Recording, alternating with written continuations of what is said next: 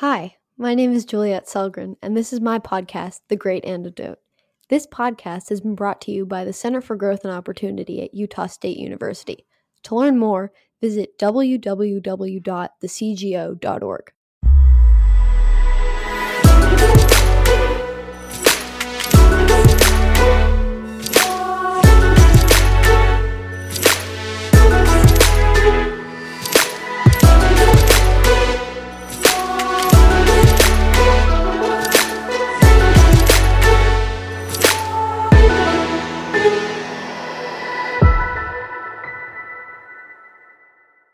Today, I'm very excited to talk with Brent Skorup. This is going to be a very fun episode where we talk about the future, the near future, with flying cars and drones that deliver your pizza and meatball subs. That is, if government regulations don't get too much in the way. Brent is the guy with the vision and a plan to make it happen. He is a senior research fellow at the Mercatus Center at George Mason University. Welcome. Julia, thank you for having me. Before we start, I wanted to ask you a question that I ask all my guests. What is the most important thing that people my age or in my generation should know that we don't? I think I think there's an aphorism that really uh, stuck out to me when I heard it actually on a podcast a few years ago that I wish I'd heard earlier in life, and it's um, comparison is the thief of joy. Comparison is the thief of joy, and I think there's a lot of wisdom in that. Um, I think particularly for uh, younger people. Um, yeah, I, I, remember when when I was in high school and college. Um, you're kind of put in these artificial environments where everyone is is a lot like you, all the same age, and uh, you know, comparison has its role, but um, too often, I know for me, you can get unhappy in comparing yourself to siblings and and and classmates and and athletic competitors and so forth and uh, it's it's something I've I've taken to heart and I find uh, I'm much happier. I think people are much happier when when they're not doing uh, uh this constant uh, comparison and and score keeping track of the score between people. That's that's a really good response. I think that's something good that I should probably keep in mind more often, especially like with college admissions and stuff coming up. That's a big thing cuz it's kind of like one big comparison, I guess. But if you don't think of it that way, then I don't know. I think it's just very helpful in like a lot of aspects of life. So, let's jump in and start with drones. So in late 2016, Domino's was the first company to get to try doing pizza delivery via drone. They used a Nevada based company called Flirtey, and they started in New Zealand, I think. So the delivery system hasn't expanded to the rest of the world yet, but people believe, and I believe, that it's only a matter of time. But delivering pizza certainly isn't all that drones have to offer. I mean, Flirtey says in its mission statement, quote, "Our mission is to save lives and improve lifestyles by making instant deliver- delivery instant for everyone. We are the first drone delivery service in the world and we're pioneering an industry, not just a company." End quote. You were the first, not the first, but you were one of the very early advocates for drones. Can you explain what you find so exciting about this new technology? Yeah, there, there's there's a few things that uh, I find exciting. I mean, one one is the fact that it's it's emerging technology, and I, have I, I, work on technology policy, and, and this is an area where I see a, a, lot of potential. There's a lot of investment. There's a lot of excitement right now, um, and for for my part, there aren't too many researchers and, and policy analysts working in this area, and so um, yeah, I've, I've seen an opportunity to kind of carve out um, a niche for myself. Um, so that's one element, but but also you know what is driving my interest and a lot of the investors uh, in the companies in this area are some of the potential social changes and social benefits you could see from from drone delivery and you, you mentioned you know uh, pizza delivery and, and re- retail delivery, and, and that that would be great in itself. Um, but there are there are companies doing uh, medical deliveries in, in, a big way, um, and partly in response to the COVID nineteen crisis, you've seen national regulators allow more medical delivery. Um, so, for instance, in in China, um, kind of the heart of the the COVID nineteen crisis, the regulators there uh, allowed more medical drone deliveries, and a company called SF Express, which is kind of the UPS of of China, uh, made reportedly 11 tons worth of medical deliveries within a few weeks um, of PPE and, and COVID 19 testing and, and, other emergency supplies. Um, there's a company, a US company called Zipline. They, they've been operating in Rwanda and Ghana for about five years now, and they've made um, tens of thousands of deliveries, um, over 40,000 in, in those two countries. And and these are medical deliveries, long distance, autonomous medical drone deliveries. Um, so the the technology is rapidly improving. I, I, think a lot of people would be surprised to to learn some of this. Um, you haven't seen quite as much in the U.S., and, there's a lot of reasons for that that I expect we'll get into. But um, but the technology is is up about ready, and so this is why you're seeing the investment. This is why you're seeing uh, increasingly state and federal officials get interested in this area. Um, and, and, there are benefits, side you know, medical delivery, but but also uh, things like utility line inspections, rail inspections, um, photography, real estate photography, uh, and and the technology is now getting to the point where this can be affordable for small companies and even hobbyists. I mean, yeah, that sounds like there's a lot more, especially more than I was aware of in just changes in the industry and kind of innovations and advances. But in the US, there's there's a lot of new stuff coming up, a lot of companies beginning to embrace this technology. Like Alphabet ran their first drone pilot to they ran a pilot to deliver packages for FedEx and Walgreens in Virginia. And Amazon and UPS are soon starting their own trials. And New York just approved um, this corridor, this 50 mile drone flight corridor in the state, which is kind of a test to see how it's going to work. And it's only a test, though. I mean, you've talked about how there have already been so many innovations and stuff, and so many places where these technologies are being put to use in like medical medical like fields and stuff and delivery but in the US we're just starting to test it out and it would have been much more helpful if it had already been developed and we could have used it like at the beginning of the pandemic and the lockdown, it would have been very helpful.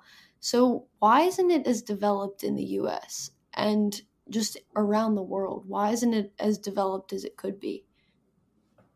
Yeah, I think there I think there are several reasons, as, as you might expect in, in any industry. I think there's a few reasons, and, and some of it is is regulatory. Um, this drone regulation, airspace regulation, is dominated by the Federal Aviation Administration, which regulates traditional airlines. They uh, they prioritize safety above all else, which which Congress instructs them to do, which I'm sure we, we all agree with. Safety in the air should be the, the primary goal. Um, however, that that results in a, a very cautious attitude, and I, I, would say excessively cautious attitude to uh, a new technology, a new industry like this, sharing airspace, um, particularly in urban areas. Um, and you know, the the FAA, it's it's not the bad guy. They there there are champions for the drone industry within the FAA, but they have a lot of constituencies. They've got traditional airlines, they've got airport, they they have Congress, they have cities. Uh, they, are just pulled in a lot of different directions, and so you have this uh, stagnation and, and this slow slow action at the FAA. Um, so I, I think I think this this stasis problem is is uh, is is the biggest problem on the regulatory side, just the status mm-hmm. quo bias. Um, but there, there, are other obstacles to uh, widespread drone delivery service that that aren't uh, because of FAA cautiousness. It's you've got issues like uh, America's a litigious society. People sue a lot, and and and for small companies, if you're facing the threat of, say, a nuisance or trespass lawsuit um, or a lawsuit from a state government, uh, that that uh, really inhibits your ability to offer a new service. And and this is a, a real threat to the industry. It's just litigation. Um, another another problem uh, for the U.S. that other countries don't face is that um, you know some of the FAA's cautiousness is the fact that the United States has a huge amount of airports, small municipal airports. I, I think there are fifteen thousand throughout the United States. Um, no, no other country has has that number of, of small airports, and so um, the the FAA has to make sure that existing aviation users are protected and, and have their voices heard. Um, so, and, and, and this is this is all you know on, on the public policy side, and then you of course you have um, just financing and COVID and econ- economic response. You've got you know kind of business and, and demand issues as well. So, I, I don't want to I don't want to sugarcoat it. I mean this this industry has a lot of potential. There's a lot of investment. There's a lot of action, uh, but there are um, there are uh, obstacles in the way, of course. And, and my my goal as as a as someone working in policy and law is that policy and law and regulation are not the reason that this industry has problems. It, if there are problems, it should be on the commercial side. Mm-hmm. So, what are the biggest fears that people have in regards to drones? I know that there are worries about plane crashes in relation to drones, but what are other fears? For a long time, especially 10 years ago, I think this is dissipating, but drones, when people thought of drones, they thought of military drones um, because that's where they're most frequently used. I, I think that's going away. I think over the years, people have become acclimated to the idea of hobbyist drones and small drones and delivery drones. But there is still some of that sense that this is, um, you know, a, a weapon. Um, another another issue every every time I, I, give a public talk at a university or law school, it comes up. So I know this is a frequent concern, which is privacy.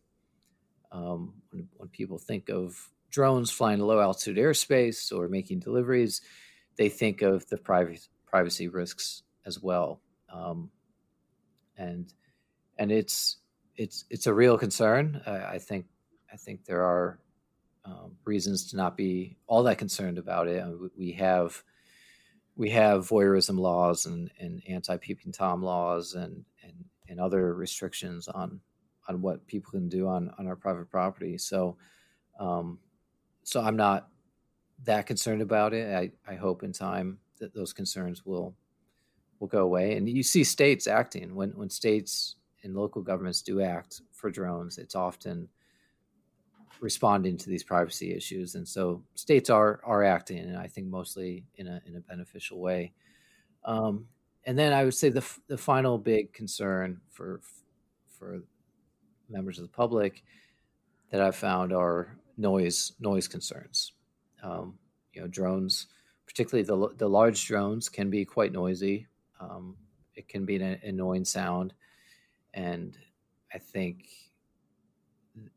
litigation over nuisance and, and noise uh, concerns could be a, a, threat to the industry.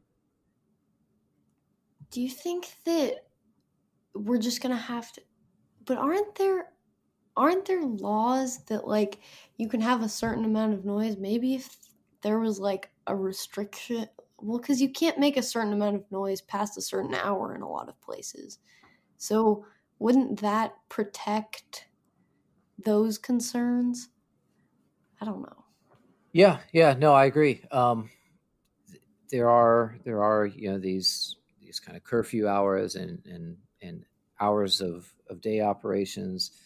Uh, even even for traditional airlines, they, they can only operate at certain hours of the day uh, because of the noise. Um, so yeah, we'll, we'll, get there in time. It's just this is a new industry with kind of novel uh, novel issues for um, increasingly local uh, of local concerns. So I think we'll get there, um, but but right now, uh, not too many states and cities have have uh, have responded. But but you're right. We we do have we do have existing laws and existing policies that would would cover drones as well. So I know that your colleague Adam Thierer is a big supporter. Well, actually, he like writes books about it, so he's very about permissionless innovation, which is a regulatory regime where creators of new technologies and new things wouldn't have to seek out, don't have to seek out the blessing of regulators who are skeptical, risk averse, out of touch, and they can just create what they want, what they think is needed or wanted in society. But what we have in America and around the world is a regime where a regulatory regime where everyone is cautious, where regulators always go about it in the most cautious way. They use any sort of low probability worst case scenario to kind of block out potential for new technologies and to kind of stifle technological developments. Do you think that permissionless innovation should apply to drones or in any extent, like to some extent, all the way? Like, what do you think? Yeah, it's and and Adam is is a, a mentor and a friend, and uh, yeah, I, I, really his his framework has made a, a, big impression on me and many working in, in, in these areas. This idea that um, instead of a default answer to a new technology being no, the default answer should be yes, and if there are problems, we we should uh, react to those problems in, in a targeted, narrow way um, once once any issues arise. And so I, I agree. I, I, like I like that framework. I think it makes sense here. Um, you know, obviously with aviation uh, and and just the safety concerns of the public and of, of regulators, it requires a, a very targeted uh, response. And, and what I've what I've tried to do in my work is is how do we get to the answer being yes to drone companies because too often the, the default answer is no. And what I what I've proposed so that state, local, and federal officials can say yes to drone companies um, is this idea of creating drone highways throughout uh, throughout communities and, and states, and and these are aerial corridors, fifty to two hundred feet in the air, above public roads, so you're not flying above private property, and you can get away from those issues. Um, and and you're also staying away. These are demarcated away from sensitive locations like airports and schools and, and jails and this sort of thing. Um, and so this this is my attempt at um, showing state, federal, and local officials how how they can embrace permissionless innovation in this area, which is open up these millions of miles of drone corridors that that uh, I think are out there that I think we could demarcate that don't pose much of a risk to anybody. Um, and so that's that's how I've tried to incorporate that permissionless innovation framework in, into the work I do in this area. you wrote a paper a few months ago where you ranked states based on their readiness to get drone technology into American skies. And you did talk about um, the air corridors over public roads as a way to bring new services and technologies to residents in a safe way. So, can you tell us the best and worst states when it comes to regulation of drones? Yeah, as as you said, uh, my colleague Connor Haaland and I put out this 50 state report card of of states and their drone readiness, and, and a big factor of of how we scored states. Just briefly, some of the factors um, was a big one was this idea of drone corridors, of creating aerial corridors, and I, th- I think a lot of people would be surprised to learn that many states, uh, I think 21 states, allow uh, state department Department of Transportation or local officials to lease airspace above public roads. These laws are often decades old. They were made for real estate, for leasing airspace above highways for real estate, but um, but nothing in these state laws would would preclude leasing this to drone companies. So so we highlight that. Um, uh, another factor for states is, is is whether they have a drone advisory committee or some sort of task force working on drone policy. Uh, some states have this, and, and so they, they get a higher ranking if they do that because they'll be better positioned to have a drone industry. Uh, looked at Axios had uh, a report about drone jobs throughout the nation, and so we incorporate that d- database into our score. Um, and so we ranked all 50 states, and and uh, trying to remember off the top of my head. So North Dakota came on top, uh, and and actually for for those working in the drone industry, it's probably not too surprising. North Dakota is is known as being an innovator in this area. They they've uh, they're participating in one of the federal pilot programs for drones, and and they're doing a lot of good work. Um, some other states near the top: Arkansas, Vermont, Texas, California, North Carolina, Oklahoma. I think that's most of the top ten. Um, that that under our our scorecard are are doing well and are well positioned for a drone industry. Uh, near the bottom, I, I, I don't want yeah I don't want to call it states too much because this is a very new industry for everyone, and I don't I don't think there's any shame in in being low score at this point. Um, but mm-hmm. it tended to be states in the southeast um, for I, I'm not sure exactly why, but it tended to be some states in the southeast. That's interesting. so I want to kind of shift gears and talk about cars, driverless and flying cars. So, my first question is kind of similar to a question I asked about drones, which is the fact that driverless cars could improve and save so many lives. So, why aren't we more advanced in implementing them in our society? I mean, I know there's like a lot there. There are a lot of like safety concerns and things that have to happen. Like roads need to be fitted with sensors and stuff like that. And that might be difficult to do. So, can you talk about what needs to happen both on the technology side and on the regulatory side before we can see driverless cars on our roads? Yeah, dri- driverless cars, much more than drones, I would say. They they have technological issues that that need to be solved before they can be a mass service. Whereas whereas drones, uh, there there are fairly extensive uh, drone delivery services today and, and drone services today. Uh, autonomous vehicles on the roads um, they, for a lot of reasons, they're just not at the point where we can have mass deployment. Um, and the companies will, will tell you will tell you this that uh, they're they're just not ready for widespread deployment.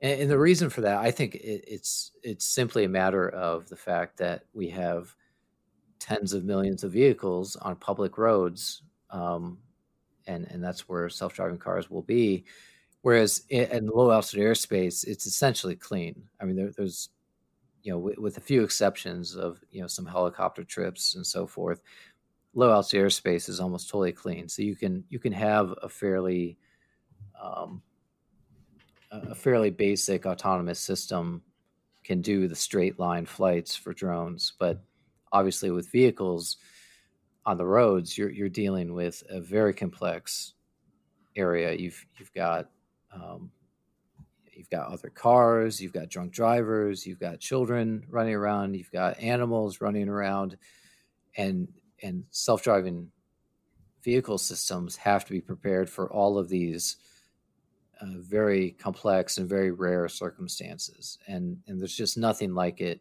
when when you're in low altitude airspace. Um, so I I think you know I I I'm, I'm excited by the potential of autonomous vehicles on, on the roads. Um, you know, I think, I think uh, in the short term, uh, there, there's there's a company called Nuro. There's probably some other companies doing this, but they're they're making uh, small, basically golf cart sized autonomous vehicles that do grocery deliveries. And and the benefit of doing something like that is you're on residential roads, you're at low speeds, the risk to others is is is fairly small, um, mm-hmm. and because of the weight of the vehicle and, and, the slow speeds, and and you don't have passengers, so that that removes another risk. And and and actually, this this company Nuro received. Uh, uh, federal regulators eased some restrictions on on their vehicles so they could they could deploy more on public roads, and people people and regulators more comfortable with that sort of thing, and so that's that's where I see a lot of the action going, and and I hope in time people will gain comfort with this. Companies will improve their autonomous systems, um, and and that will scale up to passenger vehicles. Uh, you know, I'm, as, as, as you probably know, the we, we have a public health crisis on our roads. 35,000 people mm-hmm. die every year. Thousands of these are because of drunk and distracted drivers. Um, and, and that's, that's, it's this health crisis that autonomous vehicles will help uh, mitigate. Um, and so I, I hope, I hope we'll, we'll get to the point where we can have mass autonomous self uh, self driving vehicles on roads. But um, and, and, there are there are small pilot programs throughout the nation, um, but the mass service I think will will take a while. Do you think that having driverless cars on the road will require all cars to be driverless or the majority or do you think that we can have a mix of both or will that still be some sort of safety concern because of like the unpredictability of drivers yeah, th- this is an ongoing debate in, in self-driving car circles. Um, I I think I think we could have a, a, mix, and I think we will have a mix for a while. My my own my own hunch is that it it it will happen slowly and then very quickly at some point. I don't know when that will be 10 years, 15 years, 20 years, but I think somewhere in there, there will be this switch. Um, just uh, you know, people people don't don't like driving, having to be on alert at all times, and, and having having that mental load. Um, and so I think people will switch at some point and fairly quickly once the once this technology is ready. Um, and I, I, think it will be rapid. Uh, you know, the insurance cost alone, uh, you know, personal drivers won't need insurance anymore. That will be on the on the car company or, or the shared vehicle company. Um, and so I think there'll be economic benefits as well. I, I, a few months ago, I looked at just the cost of owning a car, and according to AAA, I, I think it's about nine thousand dollars a year, uh, the cost of owning a car. And if if you could go to a leasing framework or um, uh, a shared vehicle framework, it, it, makes a lot of sense for a lot of people. Um, but I, I think in, in short, I, I think we'll have mixed, but I think it will rapidly move towards mostly autonomous. I, I think we'll always have some some drivers out there. Um, yeah, I'm thinking of uh, trucks and contractors and, and other kind of uh, niche services, but I think a, a lot of it can switch to self driving in time. Let's talk about flying cars. Kind of similar, kind of different. In the Wall Street Journal, you wrote, quote, Futurists have been promising us flying cars since the late 19th century. They may be about to arrive. City dwellers in the next decade could fly from lower Manhattan to John F. Kennedy International Airport in less than 10 minutes. Chicago families could escape the summer heat and shuttle above Lake Michigan to Indiana beaches in less than half an hour. These trips often take an hour or two on the ground, but electric air taxis will, will allow for speedy urban travel without the headaches of flying coach. End quote. To me, I think that's pretty awesome. It sounds great. So, can you make your case for flying cars? Yeah, I think I think a lot of a lot of the things we're seeing in, in small drones, we're, we're also seeing in, in passenger drones or, or flying. They go by various names: flying cars or eVTOL, electric vertical takeoff and landing, urban air mobility. There, there's all these names, but I'll, I'll call them passenger drones. Um, uh, there's you're seeing with autonomous systems. You're seeing with uh, new ways of manufacturing aircraft. You're seeing with uh, electric uh, with with battery improvements and and hydrogen fuel improvements. Um, this this kind of new interest and new investment into passenger drones, which um, would carry between one and, and five passengers usually. Um, and and there's there's some exciting developments, and and quite frankly, uh, there, there's one company that kind of leads leads the world. I, I would say um, and, and it's a company called EHang, and, and they're they're in China, um, and they've they've been flying employees and, and uh, journalists and politicians and and others for uh, over a year now in their two passenger autonomous drone. Uh, they they expect later this year to open up uh, autonomous drone um, uh, sightseeing tour in in China, in southern China, and and they're they're they're working with some European nations to begin uh, cargo and passenger flights. Uh, so this is not science fiction anymore. There are companies working on this, and it's it's not just EHang, but they, have kind of led the way to this point. You've got companies like Uber, Airbus, Boeing, these these kind of known uh, global leaders also working in this area. Um, and so I, I, I think for a lot of the reasons that that drone technology has moved so quickly, I, I think passenger drones will will surprise a lot of people in, in how quickly they they come into service. That sounds like so many different countries around the world have so much like so much I don't know presence compared to the US at least. I mean, you wrote, quote, bottlenecks for the US air taxi industry are now due to federal and state regulations, not the technology, end quote. So, in the US, what would need to happen for us to have the same sort of stuff? Yeah, well, and I, I, sh- yeah, I might, I might sound hard, harsh on the U.S. I, I should, I, I, should add, the U.S. is leading in in a lot of ways. We have our our our our, our VC community, our investment community in technology is the envy of the world, and and that gives us a huge head start. Um, where we probably lag somewhat is just gaining permission to uh, allow these companies to test and to fly and access to airspace. This this is changing actually in the last few months. Uh, the uh, uh the this the Trump administration, including the military, have made made this a priority. I, I think some of this is this kind of friendly competition, or not so friendly, but hopefully friendly competition with China. Um, a lot of the drone industry, uh, the small drone industry, went to China, and and U.S. leaders uh, want want to bring the passenger drone industry to the United States, and so they're they're making efforts to to do this in some ways that, I think are really beneficial, like giving giving passenger drone company, companies access to military airspace to do testing. Um, and so eh, the, the U.S., in some way, we lag. and In some way, it, it's kind of natural, uh, just because, as I said, we we have fifteen thousand municipal airports and five thousand uh, uh, commercial airports, um, and that just means we, we just don't have the clean airspace that a lot of other countries do to do the testing and, and to allow these new services. Uh, but I think I think we will catch up. I think we're seeing signs that um, from the government and the private sector that uh, the, the U.S. will will quickly get up to speed.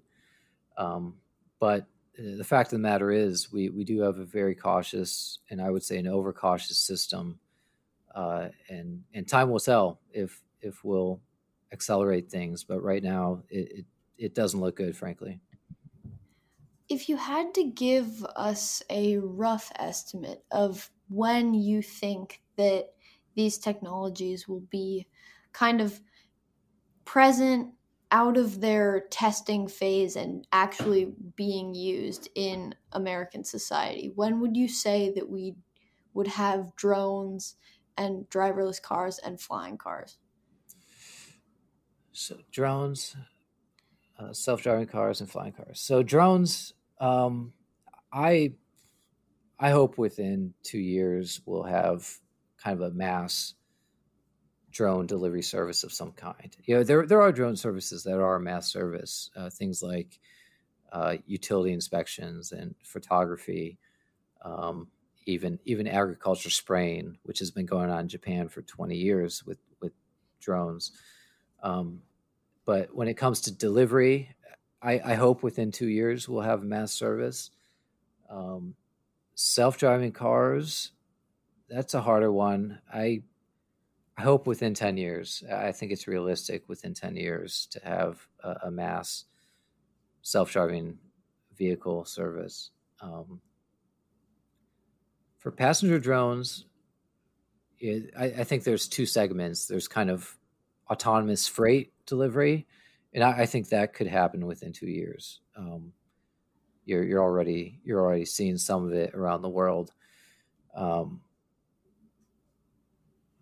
and uh, the the company EHang I mentioned, the Chinese company that's doing passenger drones, they they've uh, according according to their um, according to their company reports, they they sold sixty of their of their passenger drones, probably for probably for freight delivery, but they sold 60 last year and they have orders for a thousand thousand more that they're working on fulfilling. So I, I think I think freight delivery is is almost there to being a mass uh, a mass drone service.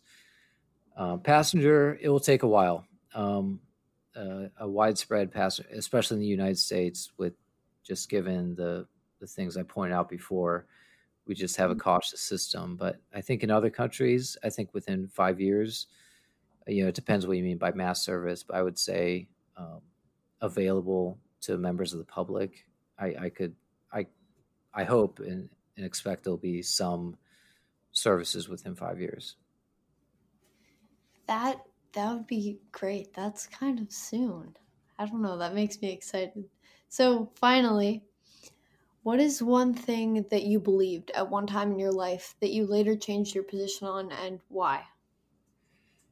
Yeah, uh, that's that's a, a good question, and it's it's not related to to technology or anything, but I would say my views on uh, on healthcare have probably changed, and um,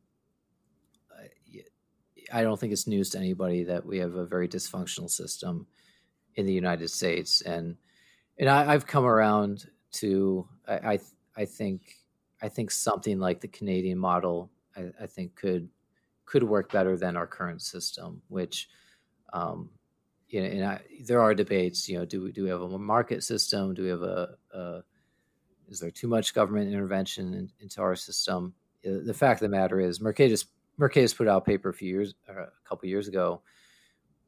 Consumers are only paying for about 11% of their healthcare spending. Almost almost 90% is third party payment, either insurance companies or government. This is not a market system. And, and I, I think in a lot of ways, going to a more Canadian style system um, uh, could be beneficial. But I, I, say that very tentatively. I'm not a healthcare expert, um, but uh, but my my views have, have changed on healthcare over the years.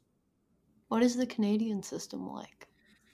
Uh, as I understand it, um, there there's a it's a universal system. There's a lot of government funding for uh, and support for basic services. I, I think about seventy percent uh, of spending is is is uh, from from government payments, and about thirty percent, I think, mostly surgeries and, and other things are are privately uh, provided. Um, but it's it's a unique system. It's it's a, it's a very federal system. I think a lot of delegate uh, the central government has delegated a lot of authority to the provincial governments, and um, I, I, think I think there's some wisdom in that model. But you know, again, I'm a I'm not a healthcare expert. Take it with a grain of salt.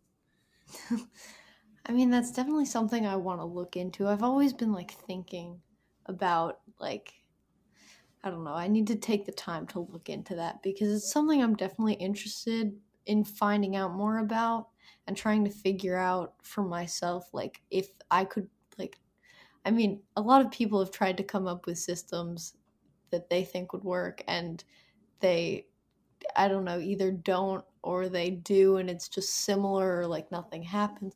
I don't know. I've always been like, well, if I tried to think about it, what would happen? I don't know. Yeah. I mean, but yeah, I should I should say, um, you know, in my own you know brief interactions with, with the healthcare system, you know, I've been fortunate to be healthy, but it's extremely painful to deal with insurance and medical providers and all this, and um, and when when even savvy people are having huge difficulties, uh, yeah, I, I think it's I think it's a nightmare for for everyone. Um, and, and some of this, yeah, I should say, my, my wife's a veterinarian, and so I, I can I can kind of see a kind of parallel system of private healthcare provision, which is animal healthcare. Um, mm-hmm. and, and there's a lot to like about that system. You know, they have much lower costs. It's a much simpler um, system, but there are issues, particularly with uh, non-payment for expensive services, that I think would be much worse when it comes to human medicine that I just I just don't see a good private solution for. Um, and and uh, so yeah, my, my own interactions with the public healthcare system and kind of a peek into veterinary medicine uh, has has made me more open to alternative uh, alternative ways of funding healthcare.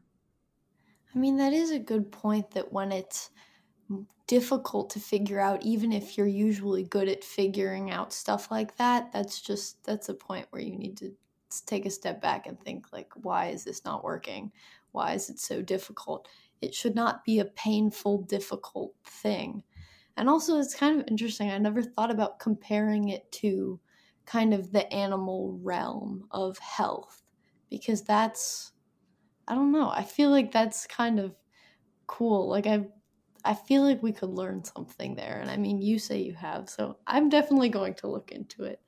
Well, thank you so much for talking with me. I'm excited for the future and for all the new technologies that we have to see and to kind of become be begin to adapt into our lives and stuff. So thank you so much. Julia, thanks for having me. It's been a pleasure. Yeah, of course. Thank you.